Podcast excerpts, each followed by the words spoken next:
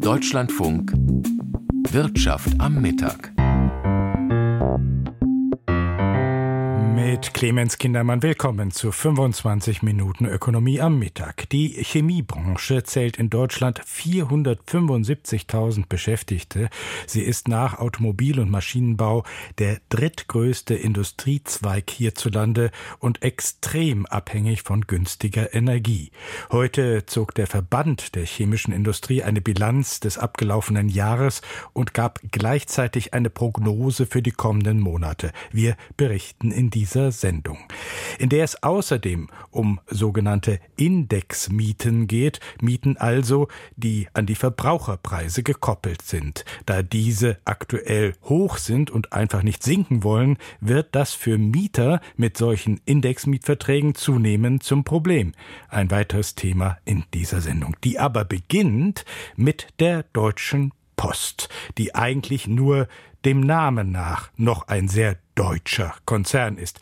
In Wirklichkeit macht das Unternehmen mit Sitz in Bonn am Rhein den größten Teil seiner Geschäfte nicht mehr in Deutschland, sondern im Ausland, zum Beispiel mit Frachtgut. Heute zog der Konzern seine Bilanz und die fiel ziemlich gut aus. Jörg Sauerwein berichtet aus Bonn. Schon in den ersten zwei Corona-Jahren waren die Umsätze und Gewinne bei der Post nach oben gegangen. Und auch das Jahr 2022 war für den Konzern ein voller Erfolg, sagte der im Mai scheidende Postchef Frank Appel in Bonn. Wir hatten ein sehr gutes 2022, ohne Zweifel. Wieder ein Rekordjahr. Ein um 15,5 Prozent gestiegener Umsatz auf mehr als 94 Milliarden Euro. Und auch der operative Gewinn, also das Ergebnis vor Zinsen und Steuern, ist auf 8,4 Milliarden Euro gewachsen. Verantwortlich dafür sei ein überragendes Auslandsgeschäft, wie es die Post nennt. Denn das ist für das Unternehmen inzwischen der hauptsächlich entscheidende Wachstumstreiber. Wenn ich das vergleiche mit der Situation vor vor 15 Jahren hat sich das Unternehmen eben fundamental gewandelt. Das kann man hier schön sehen. Uh, Global Forwarding, Freight war unser Rockstar letztes Jahr, hat in der Tat mehr als 2 Milliarden verdient. Express hat nochmal wieder 4 Milliarden verdient. Das ist die Hälfte des Gewinns des Unternehmens. Früher einmal war dagegen vor allem das Geschäft in Deutschland zentral für die Post. Im Gegensatz zum Ausland ist das deutsche Brief- und Paketgeschäft allerdings im Jahr 2022 sogar leicht gesunken. Das falle aber anders als früher nicht mehr so stark ins Gewicht. Da das nur noch 15 Prozent des Gesamtergebnisses sind, hat das natürlich auf die Gruppe deutlich geringere Auswirkungen als in der Situation, als es noch mit Abstand den größten Teil unseres Gewinns ausgemacht hat. Das ist auch eines der Argumente, mit denen sich die Post gegen die Forderungen der Gewerkschaft Verdi im aktuellen Tarifstreit wehrt. 15 Prozent mehr Geld bei einer Laufzeit von zwölf Monaten, das ist aus Sicht des Vorstands nicht machbar. Man könne nicht die Gewinne, die vor allem im Ausland gemacht werden, allein dafür nutzen, um bei den Löhnen für die Beschäftigten die Inflation komplett auszugleichen. Dann bleibe kaum noch Geld für Investitionen übrig. Und dafür sei auch im vergangenen Jahr wieder ein großer Teil der Gewinne verwendet worden, erklärte Finanzvorstand Melanie Kreis. Und das war im Jahr 2022 auch eine Rekordzahl in Höhe von 4,1 Milliarden Euro. Für dieses Jahr sieht sich die Post unter anderem steigenden Preisen und einer noch nicht kalkulierbaren Weltwirtschaft gegenüber. Deshalb hat sie schon mal ihre Geschäftsprognose für dieses Jahr niedriger angesetzt als für das vergangene Rekordjahr. Dazu kommen die Tarifverhandlungen mit Verdi. Bei der Post hat man kein Verständnis für weitere Streiks nach der Verdi-Urabstimmung unter den Mitarbeitern. Nicola Hagleitner ist beim Bonner Konzern Vorstand für Post und Paket Deutschland und sie meint, wir haben das historisch beste Angebot äh, vorgelegt und sind wirklich bis an die Grenzen des wirtschaftlich Machbaren hier gegangen. Denn die Verdi-Forderung von 15 Prozent mehr Geld würde für die Post rund eine Milliarde Euro mehr Personalkosten bedeuten, erklärte Postchef Appel. Und das auch in Zukunft pro Jahr. Man könne aber nicht Dinge tun, die der deutschen Post- und Paketsparte nachhaltig schaden würden. Denn das ginge auch zulasten der Mitarbeiter. Man sei immer noch daran interessiert, den Tarifkonflikt möglichst schnell mit einer guten Lösung zu beenden, heißt es vom Konzern. Jörg Sauerwein berichtete und wir nehmen die Zahlen der Deutschen Post mit in den Börsensaal nach Frankfurt am Main, wo ich unsere Berichterstatterin Claudia Wehrle begrüße. Frau Wehrle, zuerst der kurze Blick auf die Postaktie. Ja, der war zunächst im Minus, dann dreht der Kurs jetzt im Plus fast zwei Prozent höher. Die Post gehört zu den großen Gewinnern im DAX. Ja, ein Rekordergebnis bei der Post. Daran wollen auch die Beschäftigten beteiligt werden. Die Lohnforderung 15 Prozent für die ja doch sehr kurze Laufzeit von zwölf Monaten. Auch andere Forderungen, etwa im öffentlichen Dienst oder bei der Bahn, sind jetzt zweistellig. Natürlich wegen der hohen Inflation als Kompensation für den Kaufkraftverlust. Hat das Folgen für die Wirtschaft insgesamt? Darüber möchte ich jetzt sprechen mit Jörg Krämer, dem Chefvolkswirt der Commerzbank. Herr Krämer, zunächst ganz grundsätzlich gefragt, wie stark ist denn die Verhandlungsmacht der Gewerkschaften momentan bei den laufenden Tarifverhandlungen wirklich solch deutliche Lohnforderungen durchzusetzen? Ja gut, die werden keine 15 Prozent durchsetzen, aber die Verhandlungsmacht der Gewerkschaften in Deutschland ist grundsätzlich stark. Die Mitglieder, die Arbeitnehmer haben massive Reallohneinbußen erlitten und außerdem klagen ja 40 Prozent der Unternehmen über, den, über einen Mangel an Arbeitskräften. Das heißt, das gibt natürlich den Gewerkschaften, den Arbeitnehmern eine sehr starke Verhandlungsposition. Unternehmen müssen höhere Löhne schultern. Sie geben die gestiegenen Kosten, wo immer es möglich ist, an die Kunden weiter. Waren und Dienstleistungen werden teurer. Die Inflation steigt. Könnte es denn zu einer Lohnpreisspirale kommen wie in den 1970er Jahren?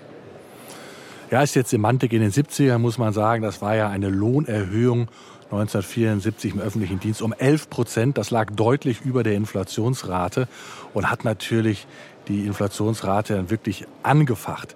Was wir jetzt sehen werden, glaube ich, ist nicht so dramatisch. Ich rechne gesamtwirtschaftlich damit, dass äh, die Löhne steigen werden, die Neuabschlüsse im Bereich von 5 Prozent. Das ist viel, ja, aber es liegt eben nicht oberhalb der Inflationsrate wie 1974, sondern darunter. Von daher würde ich nicht von Lohnpreisspirale reden, aber natürlich sind die deutlich schneller steigenden Löhne sind sie eine, eine Ursache dafür, dass vermutlich der unterliegende Inflationsdruck äh, noch lange sehr stark bleiben wird. Steigende Löhne können aber durchaus auch positive Folgen für die Wirtschaft haben. Ja, nur ich meine, äh, dass es nicht weitergeht mit äh, Tarifabschlüssen von zwei, zweieinhalb Prozent ist klar. Äh, wir haben eben diesen massiven Einbruch der Kaufkraft bei den Konsumenten. Die deutsche Volkswirtschaft als Ganzes ist ärmer geworden. Wir müssen mehr bezahlen für unsere Energieimporte. Und dieser Verlust, dieser Einkommensverlust, der wird jetzt quasi aufgeteilt auf die Arbeitnehmer und auf die Arbeitgeber.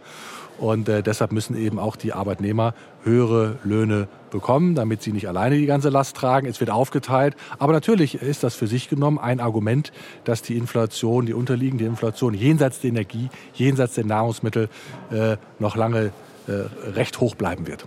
Die Forderung nach steigenden Löhnen ein rein deutsches Phänomen?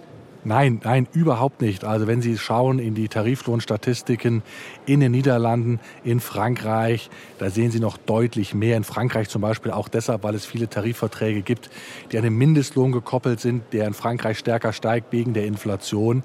Ganz im generell kann man sagen, im Norden der Währungsunion ist Arbeit sehr, sehr knapp. Wir haben ein Arbeitskräftemangel und das treibt im Norden der Währungsunion die Lohnanstiege noch stärker nach oben als im Süden, als beispielsweise in Italien und äh, Frank äh, also in Italien oder Spanien, wo Arbeitskräfte nicht ganz so knapp sind wie im Norden. Der Arbeitskräftemangel, kann das ein Problem sein, das möglicherweise auf lange Sicht den viel gravierender ist, als äh, die Energiekosten irgendwie in den Griff zu bekommen? Ja, also bei den Unternehmensumfragen äh, sieht man ja jetzt, zwar klagen noch äh, etwas mehr Unternehmen über Materialmangel, aber ich sage Ihnen, in zwei, drei Monaten wird das Klagen über einen Mangel an Arbeitskräften auf äh, Nummer eins stehen bei den Unternehmen. Sagt Jörg Krämer, der Chefvolkswirt der Commerzbank. Ja, vielen Dank auch aus Köln. Ein Ergebnis der Urabstimmung bei Verdi, das sehen wir hier noch nicht, ähm, wird erwartet im Laufe des Tages. Dann schauen wir auf die Entwicklung beim deutschen Leitindex DAX. Da hat man sich von dem Zinshammer des Chefs der US-Notenbank hat man sich da mittlerweile erholt, Frau Wehrle? Ja, US-Notenbankchef Jerome Powell hat ja in dieser Woche vor dem ganz unmissverständlich klar gemacht, äh, wenn nötig werden die Zinsen in den USA weiter steigen, sogar deutlicher als gedacht.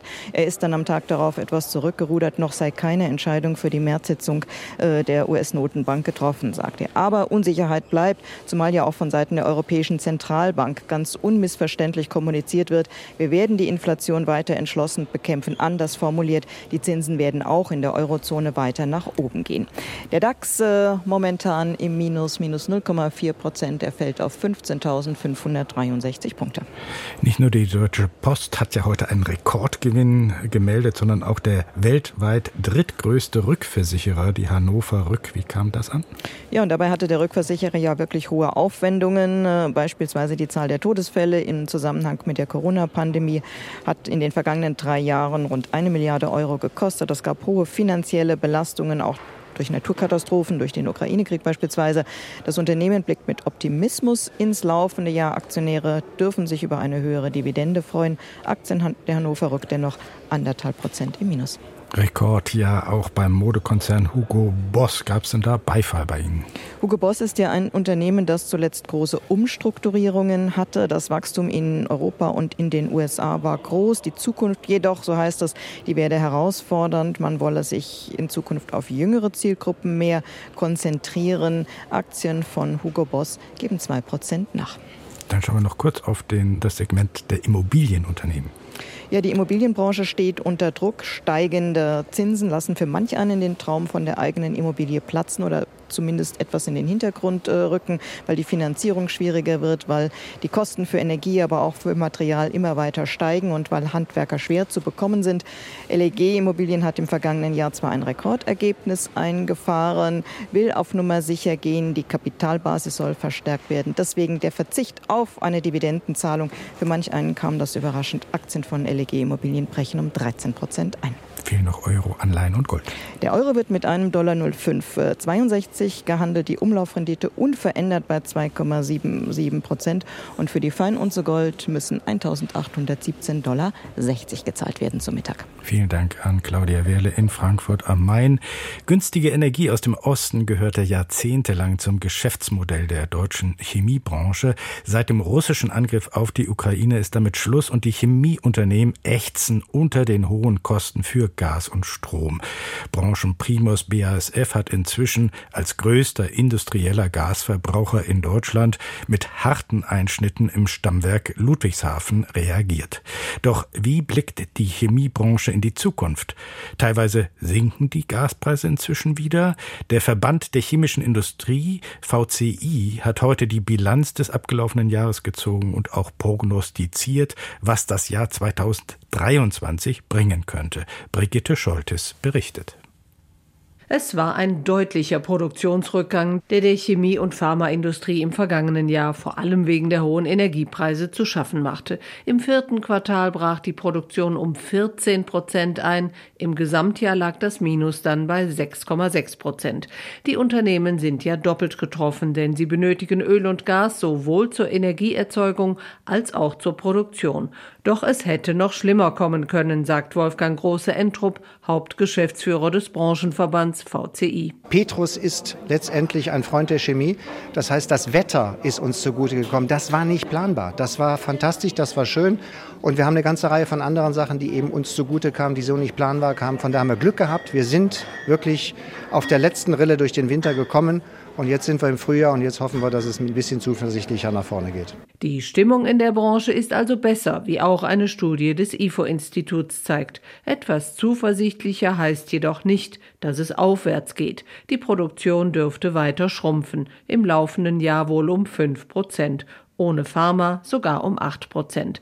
Denn die Kunden halten sich wegen der schwachen Konjunktur mit Aufträgen zurück. Vor allem in der Basischemie ist die Lage kritisch. Die Kapazitätsauslastung sank im vierten Quartal auf den niedrigsten Wert seit der Finanzkrise 2009. So resümiert auch der VCI-Hauptgeschäftsführer. Das ist alles andere als gut. Das ist auch kein Befreiungsschlag, wie wir ihn nach der Pandemie und nach der Finanzkrise hatten.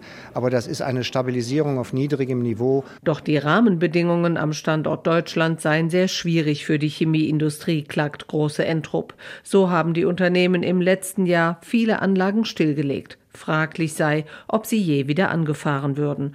So hat etwa auch der Branchenriese BASF Chemieanlagen in seinem Stammwerk Ludwigshafen stillgelegt. Stattdessen orientiert sich BASF auf andere Standorte, sagte deren Chef Martin Brudermüller kürzlich. Unsere weltweite Aufstellung mit kundennahen Produktionsstandorten in allen Regionen hat sich gerade in diesen herausfordernden Zeiten als richtig erwiesen. In einer Welt, die zunehmend multipolar wird, China und die USA sind da besonders attraktiv, wegen des großen Markts, wegen der deutlich günstigeren Energiepreise gegenüber Deutschland, aber auch wegen Subventionen wie die des Inflation Reduction Act in den USA.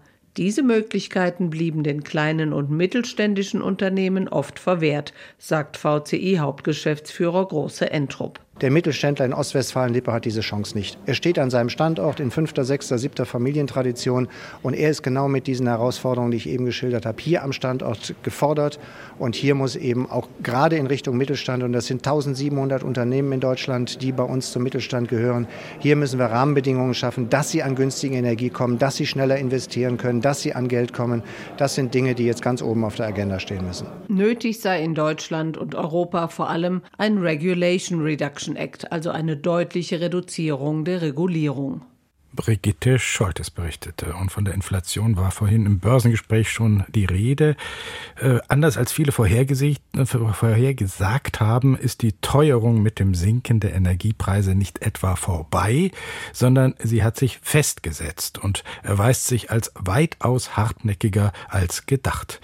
Das wird zunehmend auch für Mieter ein Problem, wenn sie eine sogenannte Indexmiete zahlen. Bei einer Indexmiete wird im Mietvertrag vereinbart, dass sich die Kaltmiete erhöht, wenn die Verbraucherpreise steigen. Das heißt, manche Familien haben nicht nur die höheren Preise im Supermarkt oder bei Dienstleistungen zu zahlen, sondern jetzt auch verstärkt bei ihrer Miete. Ulrike Schuld dazu. Einen Indexmietvertrag hätte Frank aus Leipzig unter normalen Bedingungen nicht unterschrieben. Als der 38-Jährige und seine Partnerin aber vor etwa einem Jahr eine Wohnung suchten, drängte die Zeit. Also wir haben ein Baby bekommen, wir brauchten eine Vierraumwohnung und die Vierraumwohnungen sind nicht besonders häufig. Von daher hatten wir keine große Auswahl. Bei einem Indexmietvertrag wird die Miethöhe an die Inflationsrate gekoppelt. Das ist zulässig, muss aber im Mietvertrag stehen. Bei Frank stiegen nach neun Monaten Mietzeit zuerst die Nebenkosten und das um 75 Prozent. Bei der Kaltmiete hatten Frank und seine Partnerin ursprünglich eine jährliche Steigerung um etwa zwei bis drei Prozent erwartet. Doch dann kam im Januar 2023 noch eine E-Mail des Vermieters. Und da wurde unsere Kaltmiete angepasst, und zwar um 9,45 Prozent. Beide Erhöhungen zusammengenommen setzen das Haushaltsbudget merklich unter Druck. Es sind ähm, so ungefähr 250 Euro mehr. Beim Deutschen Mieterbund haben sich 2022 die Beratungsanfragen wegen Indexmietverträgen gegenüber dem Vorjahr verzehnfacht. Die formalen Anforderungen an die Mieterhöhungen sind für Vermieter denkbar niedrig. Jutta Hartmann vom Deutschen Mieterbund. Er muss beispielsweise eine E-Mail schreiben und dem Mieter mitteilen, der Index hat sich verändert seit letztem Jahr oder seit der letzten Mieterhöhung oder seit Vertragsbeginn, je nachdem, welchen Zeitpunkt er nimmt. Es muss allerdings ein Jahr dazwischen sein.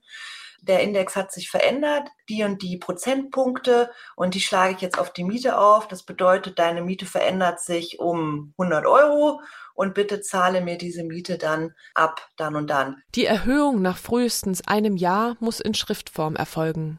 Wer zum ersten Mal eine Mieterhöhung aufgrund gestiegener Verbraucherpreise bekommt, sollte zunächst den Mietvertrag unter die Lupe nehmen. Natürlich sollte ich mir trotzdem äh, die Klausel genau angucken zum Index-Mietvertrag im Mietvertrag drin, weil es muss wirklich bezogen sein auf den Verbraucherpreisindex für Deutschland. Das ist der einzig zugelassene Index. Um zu prüfen, ob Vermieterin oder Vermieter den Prozentsatz in der richtigen Höhe angelegt haben, kann man den Rechner des Statistischen Bundesamtes auf destatis.de nutzen.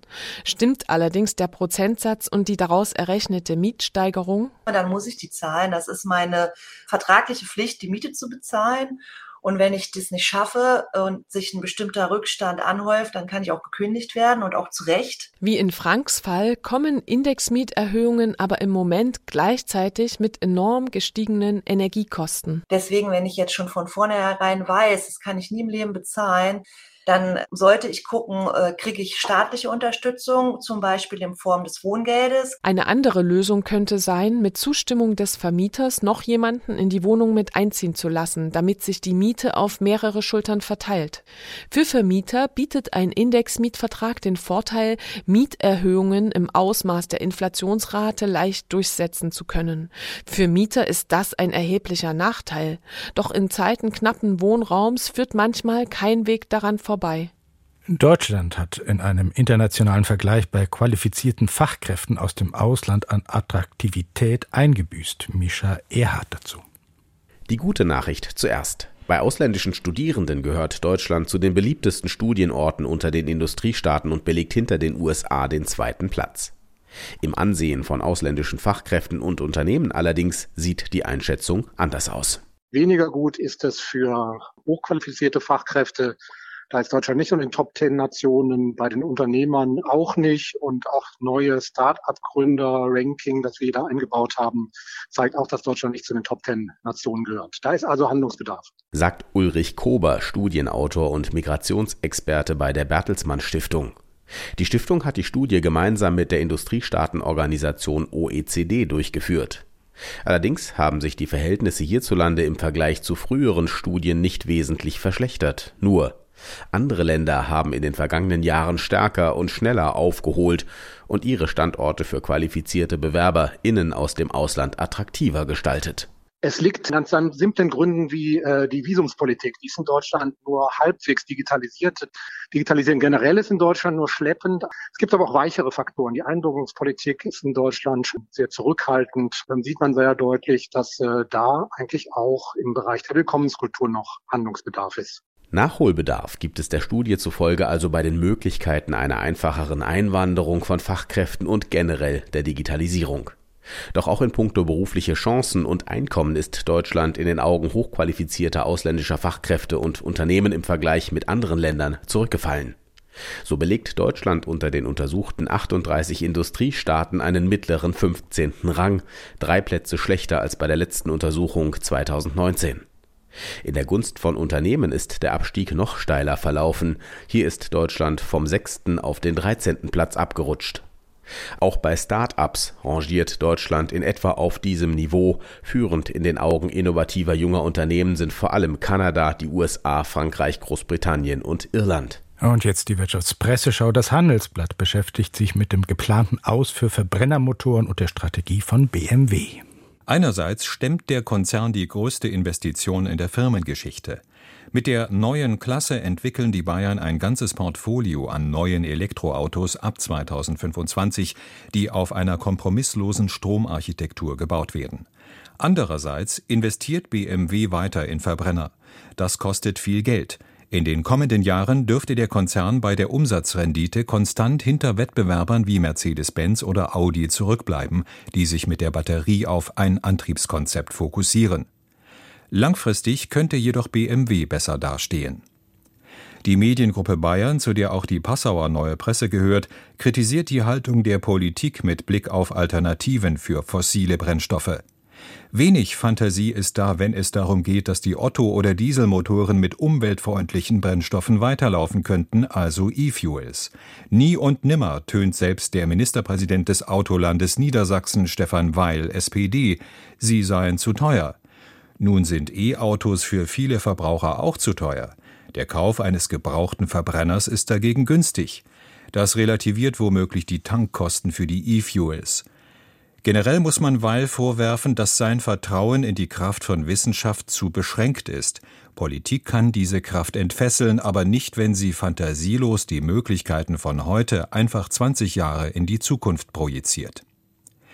Momentan liegt das EU-weite Aus für Verbrennungsmotoren wegen der Einwände der FDP sowieso auf Eis. Die Süddeutsche Zeitung kritisiert das. Deutschland hat die Gepflogenheiten der EU-Gesetzgebung mit dieser Blockade schwer beschädigt. Die Autokonzerne halten von dem Thema ohnehin eher wenig. Fast alle haben sich eigene Fristen für das Ende des Verbrenners gesetzt, investieren Milliarden in E-Fahrzeuge und verlangen Planungssicherheit. Die badischen neuesten Nachrichten aus Karlsruhe nehmen zwar auch die FDP in den Blick, aber mit einem anderen Thema. Sie verlangen eine große Steuerreform. Nach mehr als zwei Jahrzehnten weitgehender Untätigkeit müsste die Einkommensteuer nach liberalen Prinzipien überarbeitet werden. Dazu gehört, dass der steile Anstieg der Steuerbelastungen im unteren und mittleren Einkommensbereich zwingend abgeflacht werden muss. So kann der Staat einen klaren Anreiz setzen, mehr und länger zu arbeiten. Dazu gehört aber auch, dass der Spitzensteuersatz deutlich später einsetzen muss als bei knapp 59.000 Euro. Auch das wäre ein Beitrag gegen den Arbeitskräftemangel, weil er Arbeiten attraktiver macht. Soweit die heutige Wirtschaftspresseschau und damit geht die Sendung Wirtschaft am Mittag zu Ende. Clemens Kindermann bedankt sich für Ihr Interesse an der Ökonomie.